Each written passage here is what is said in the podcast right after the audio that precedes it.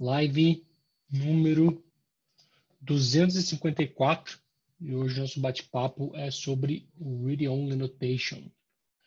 Para quem ainda não me conhece, meu nome é Fernando Souza. Boa noite, galera. Meu nome é Arthur Anelli.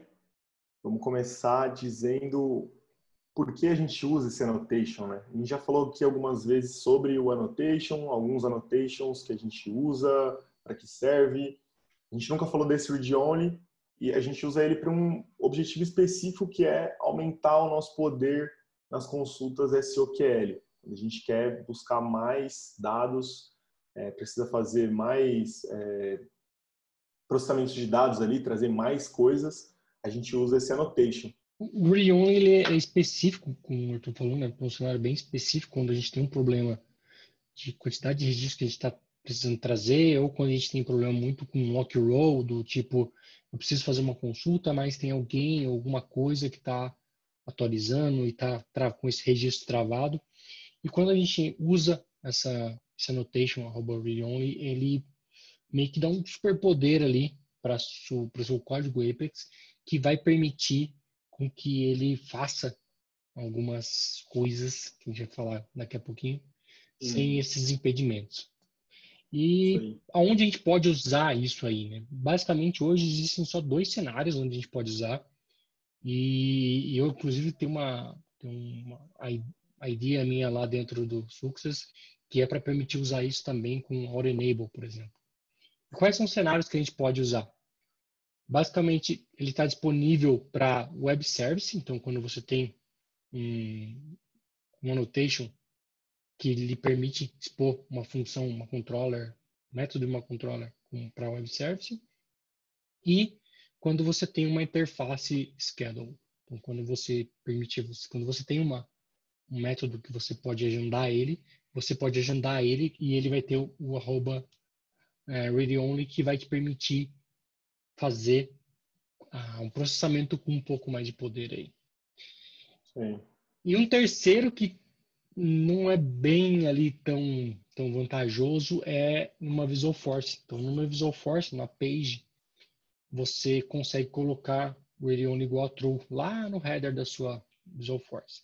Por que, que ele não é tão vantajoso? Porque, embora, eu, apesar de eu ter falado que era dois, são três, né? Deixa eu só me corrigir aqui. Embora é, uma Visual Force consiga trazer mais dados, que é uma das primeiras coisas que a gente ganha de poder ali, por outro lado, a gente não consegue iterar sobre esses dados, porque para a gente iterar dentro de uma Visual Force, a gente utiliza o, o Aura Iterator. Né? Só que o Aura Iterator ele tem uma pequena limitação que só pode iterar mil vezes. Eu queria entender quem que teve essa brilhante ideia de limitar você iterar só até mil vezes. Mas, enfim, é uma limitação que existe hoje. Então, se você estiver usando um iterator, você não vai conseguir ganhar o poder que você ganha usando o arroba Isso aí. Quer falar do, do número que eles para quando ele sobe? Vamos lá. É, quando a gente coloca essa annotation em cima do nosso método web service ou na nossa Visual Force ou um schedule, a gente hoje tem um, um governor limit de 50 mil linhas de retorno numa consulta SOQL. Isso, seja ele um método futuro ou não, é 50 mil linhas. A única forma da gente conseguir mais do que 50 mil linhas é usando o arroba read only. E aí ele passa de 50 mil para belos 1 milhão de linhas retornadas no SQL. Aí sim é. a brincadeira fica um pouco interessante, porque se você retornar um milhão de linhas, dependendo do tipo de processamento que você tiver, pode ser que vocês barrem em outros cenários, em outros problemas. E eu acho que até por isso que a Salesforce não acabou não, não dando tanta outras funcionalidades para ele. Porque Exatamente. imagine que você está processando um milhão de linhas, seja lá qual tipo de processamento você estiver fazendo. Ou você vai cair em limite de CPU, ou você vai cair em limite de RIP, ou você vai cair no limite de retorno e de postagem. Porque você não consegue, dentro do universo Salesforce, é, fazer um retorno, seja REST API, seja é, seja Aura ou seja Visual Force maior do que 12 megas. E o mesmo com postagem. Então você tem um limite ali da quantidade de dados que você consegue trafegar num corpo de mensagem HTTP. Então, dependendo da quantidade de dados que tem nesse 1 milhão de registros, pode ser que você estoure esse outro limite. E aí você vai ter, beleza, você conseguiu pegar uma caralhada de dados. Mas o que, que eu faço com esses dados se eu não consigo processar porque estoura limite de CPU, não consigo processar porque estoura limite de heap size, eu não consigo devolver para a tela para processar lá, eu não consigo fazer um post para algum lugar.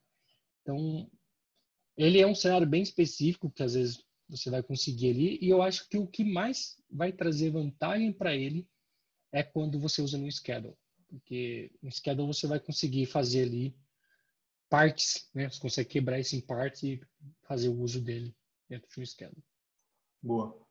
É, para essa anotação a gente tem também algumas limitações, então eu vou, vou começar com a que iria confundir, é, que é justamente a gente não pode chamar um schedule. Então, como o Fernando falou, realmente vai fazer sentido quando a gente usar com o schedule ali, com uma interface. Só que quando a gente está com essa, essa anotação um método, a gente não pode chamar um schedule é, com essa anotação. Ou seja, é, a confusão é exatamente essa. A gente pode usar na interface ali, criar um schedule com a anotação read-only, só que a gente não consegue, dentro de um, de um método que está read-only, chamar um schedule. O que a gente também não consegue fazer no, usando essa anotação. A gente não consegue fazer uma transação DML, faz todo sentido, né? Até porque a gente está trazendo um monte de dados. Se a gente fosse fazer uma coisa, uma transação DML, provavelmente a gente esbarrar em alguns dos registros que o Fernando falou. Outra coisa que a gente não consegue fazer também, enviar e-mails e outra coisa que a gente também não consegue fazer, chamar métodos futuros que fazem todo sentido também. Então, imagina que a gente está trazendo um monte de dados é, a gente, com o método futuro, facilmente a gente estourar limite, porque o método futuro ia rodar quando acabasse né, todo esse processamento, provavelmente ia demorar para trazer, a gente ia chamar um método futuro que ia demorar também com esse dado, com certeza a gente esbarrar em, em limite de CPU. DML, nem se fala, acho que nem ia começar a fazer o que você quer e já ia estourar algum limite também. Ou seja, eles barraram ali né, algum, alguns caminhos, deixaram bem restrito a usabilidade do read only, apesar de ainda ser útil, ser um poder interessante se você é, realmente precisar né, fazer essa consulta, é, ou usar ali um servidor e tudo mais. É, e a razão por, pela qual, é, olhando por debaixo dos panos, a razão pela qual o only ele não permite esse tipo de coisa, porque esses quatro itens que o Arthur citou, é, chamar um schedule, permitir DML, enviar um e-mail ou chamar um método futuro, esses quatro itens vão, de certa forma, fazer um DML. Tá? Por quê? Porque quando você faz, quando você chama um schedule, ele vai criar um registro lá no, no Apex Job. Quando você está fazendo DML, obviamente você está ou inserindo, ou editando, ou deletando, ou seja, você está mexendo no banco e é um segundo motivo. Quando você envia um e-mail, ele também vai parar dentro de um objeto, dentro do Salesforce.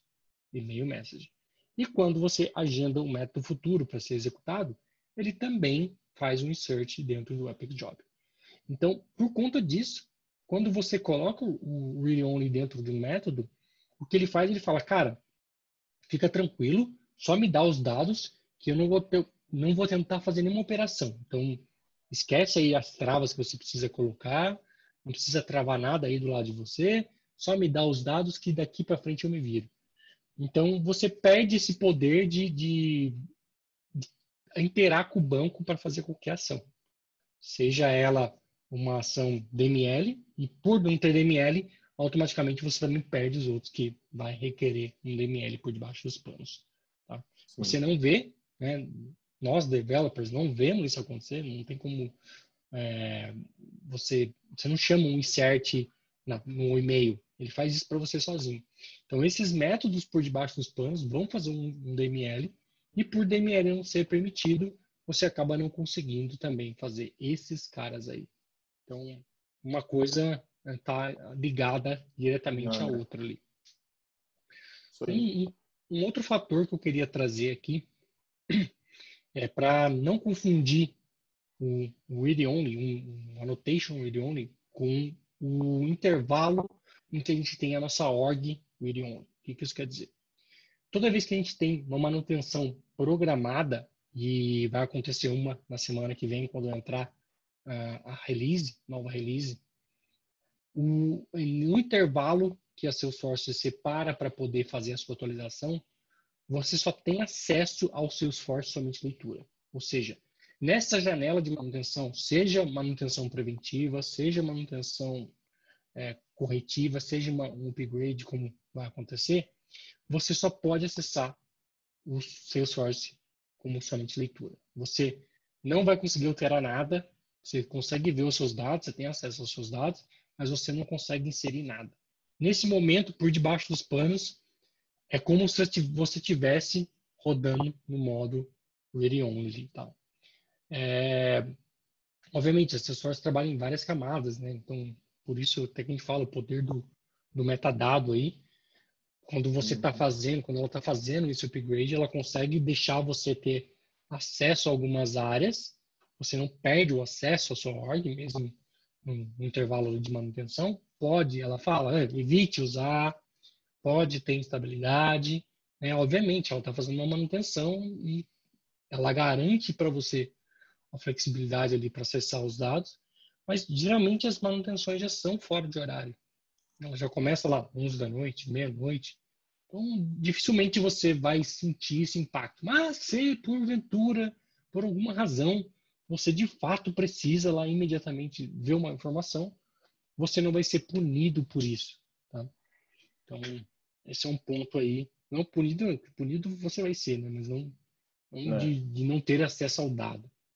Esse é o ponto. Então, só, só para não confundir esse, esse assunto também, o Salesforce também chama isso de, de read only ali, para que você separe bem. Uma coisa é a gente ter acesso aos nossos dados quando está executando uma operação Apex read only. Outra coisa é quando a Salesforce mantém a sua org read only para você não poder acessar ali os dados por conta de manutenção. Beleza, Pô. pessoal? Essa é uma live um pouquinho mais curta, mas... O link do documento para vocês darem uma olhada. É isso aí. Show. Abraço a todos e a gente se vê amanhã, às 9h41. Tchau, tchau. Nossa, galera.